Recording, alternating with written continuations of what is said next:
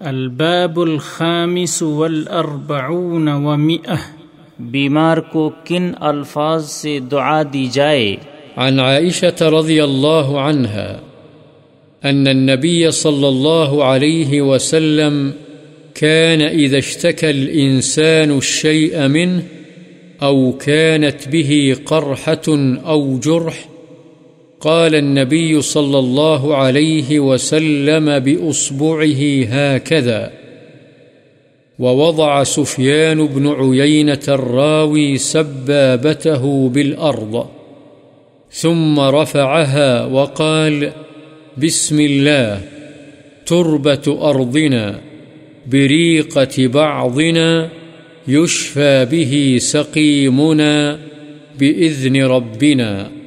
متفق عليه حضرت عائشہ رضی اللہ عنہا سے روایت ہے کہ نبی صلی اللہ علیہ وسلم سے جب کوئی آدمی اپنی کسی بیماری کی بابت عرض کرتا یا اس کو کوئی پھوڑا یا زخم ہوتا تو نبی اکرم صلی اللہ علیہ وسلم اپنی انگلی کے ساتھ ایسے کرتے اور حدیث کے راوی حضرت سفیان نے اپنی انگشت شہادت زمین پر رکھی، پھر اسے اٹھایا۔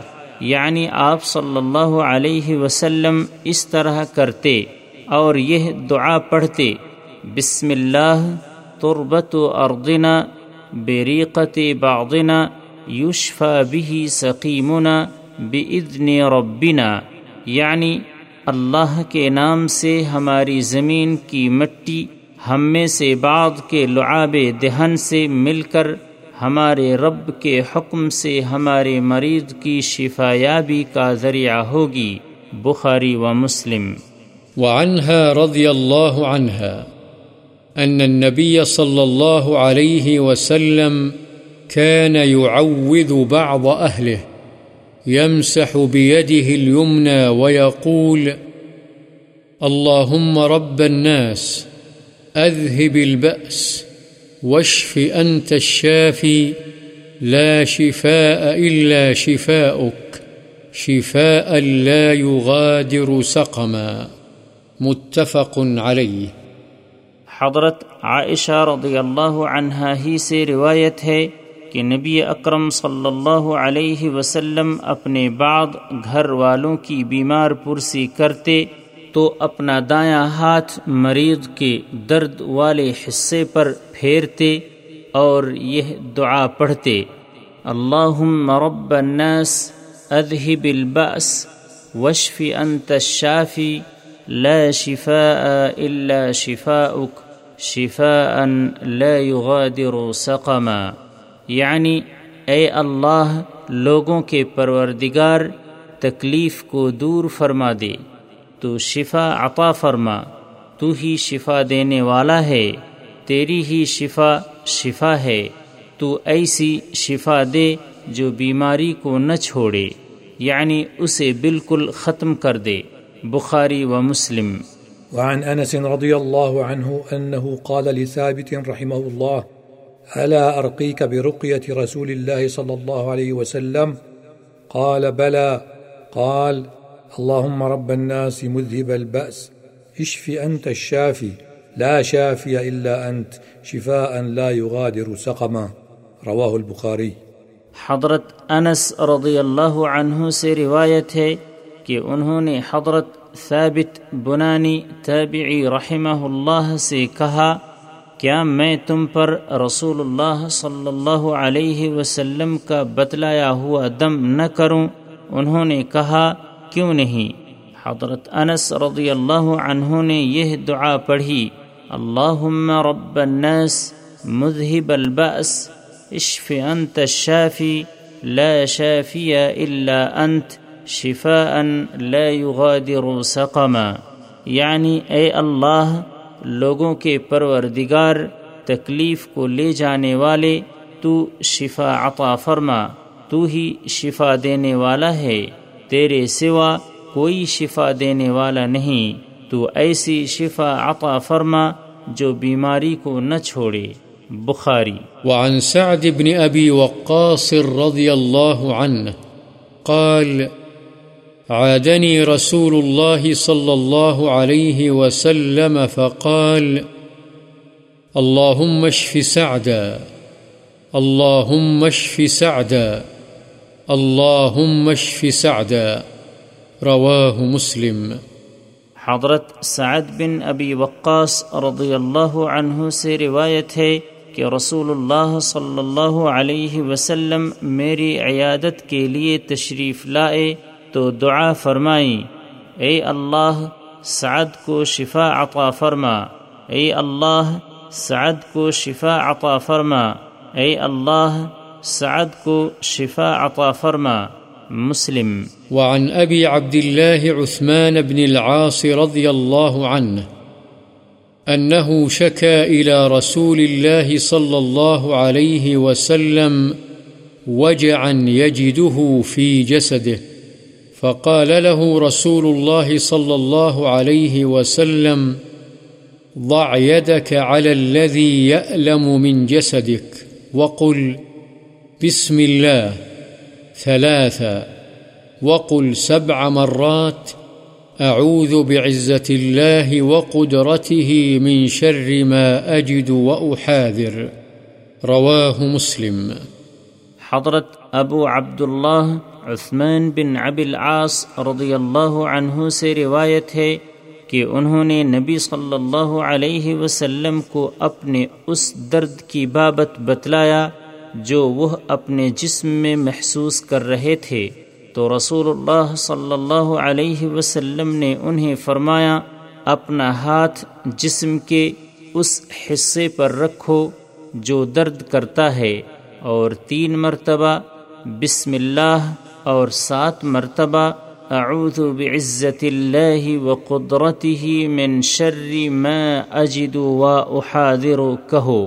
یعنی میں اللہ کی عزت کی پناہ اور اس کی قدرت میں آتا ہوں، اس برائی سے جو میں پاتا اور جس سے ڈرتا ہوں۔ مسلم۔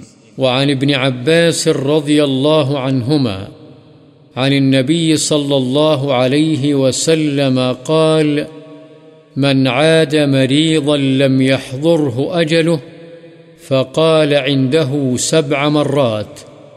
أسأل الله العظيم رب العرش العظيم أن يشفيك إلا عافاه الله من ذلك المرض.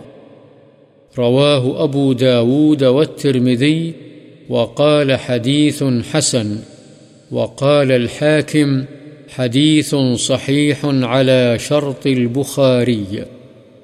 حضرت ابن عباس رضی اللہ عنہما سے روایت ہے نبی اکرم صلی اللہ علیہ وسلم نے فرمایا، جو شخص کسی ایسے مریض کی عیادت کرے، جس کی موت کا وقت ابھی نہ آیا ہو، اور اس کے پاس سات مرتبہ یہ دعا پڑھے، اسأل اللہ العظیم رب العرش العظیم ان یشفیک۔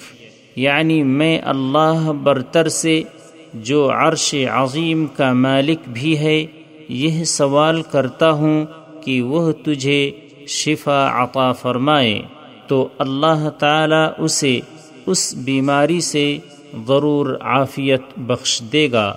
اسے ابو داود اور ترمیزی نے روایت کیا ہے اور امام ترمیزی فرماتے ہیں یہ حدیث حسن ہے اور امام حاکم نے کہا ہے یہ حدیث شرط بخاری پر صحیح ہے۔ وعنه رضي الله عنه أن النبي صلى الله عليه وسلم دخل على أعرابي يعوده، وكان إذا دخل على من يعوده قال لا بأس، طهور إن شاء الله. رواه البخاري. حضرت ابن عباس رضی اللہ عنہما ہی سے روایت ہے کہ نبی صلی اللہ علیہ وسلم ایک دیہاتی کی عیادت کے لیے تشریف لے گئے اور آپ جس کی عیادت کے لیے بھی تشریف لے جاتے تو فرماتے، لا بأس، طہور ان شاء اللہ، کوئی فکر نہیں، اللہ نے چاہا تو یہ بیماری گناہوں سے پاک کرنے والی ہے۔ بخاری۔ وعن أبي سعيد الخدري رضي الله عنه أن جبريل أتى النبي صلى الله عليه وسلم فقال، يا محمد، اشتكيت؟ قال، نعم. قال، بسم الله أرقيك، من كل شيء يؤذيك، من شر كل نفس أو عين حاسد، الله يشفيك، بسم الله أرقيك. رواه مسلم. حضرت ابو سعید خدری رضی اللہ عنہ سے روایت ہے کہ حضرت جبریل علیہ السلام نبی اکرم صلی اللہ علیہ وسلم کے پاس آئے اور پوچھا، اے محمد، کیا آپ بیمار ہیں؟ آپ صلی اللہ علیہ وسلم نے فرمایا ہاں تو حضرت جبریل علیہ السلام نے ان الفاظ میں دعا فرمائی، بسم اللہ ارقیک من کل شيء يؤذيك من شر كل نفس او عين حاسد، اللہ یشفیق بسم اللہ ارقیق یعنی اللہ کے نام سے آپ پر دم کرتا ہوں، ہر اس چیز سے جو آپ کو ایزا پہنچائے، ہر حاسد نفس اور آنکھ کے شر سے اللہ آپ کو شفا عطا فرمائے۔ اللہ کے نام سے آپ پر دم کرتا ہوں۔ مسلم۔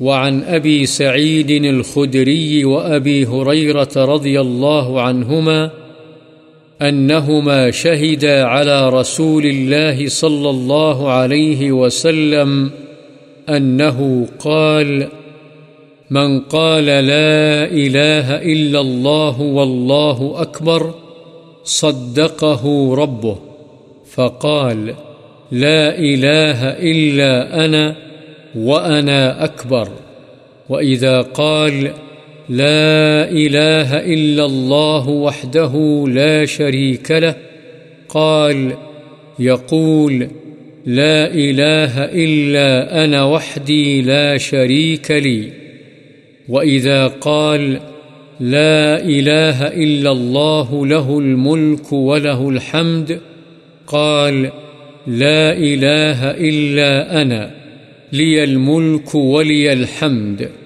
وإذا قال لا إله إلا الله ولا حول ولا قوة إلا بالله قال لا إله إلا أنا ولا حول ولا قوة إلا بي. وكان يقول، من قالها في مرضه ثم مات، لم تطعمه النار. رواه الترمذي وقال حدیث حسن. حضرت ابو سعید خدری اور حضرت ابو حریرہ رضی اللہ عنہما بیان فرماتے ہیں کہ وہ دونوں رسول اللہ صلی اللہ علیہ وسلم پر اس بات کی گواہی دیتے ہیں کہ آپ نے فرمایا، جو بندہ بھی لا الہ الا اللہ واللہ اکبر کہتا ہے، تو اس کا رب اس کی تصدیق کرتے ہوئے کہتا ہے، میرے سوا کوئی معبود برحق نہیں اور میں سب سے بڑا ہوں۔ اور جب وہ کہتا ہے لا الہ الا اللہ وحدہ لا شریک لہ تو اللہ تعالی فرماتا ہے، میرے سوا کوئی معبود برحق نہیں، میں اکیلا ہوں، میرا کوئی شریک نہیں۔ اور جب وہ کہتا ہے، لا الہ الا اللہ له الملک وله الحمد، تو اللہ تعالی فرماتا ہے، میرے سوا کوئی معبود نہیں۔ میری ہی بادشاہی ہے اور میرے ہی لیے تعریف ہے۔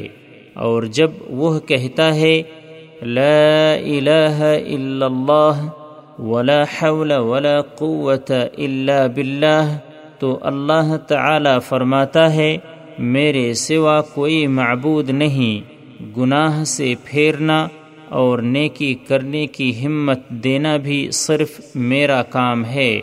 اور نبی صلی اللہ علیہ وسلم فرمایا کرتے تھے، جو شخص مذکورہ کلمات اپنی بیماری میں پڑھے، پھر وہ اس میں مر جائے تو اسے جہنم کی آگ نہیں کھائے گی یعنی وہ جہنم میں نہیں جائے گا۔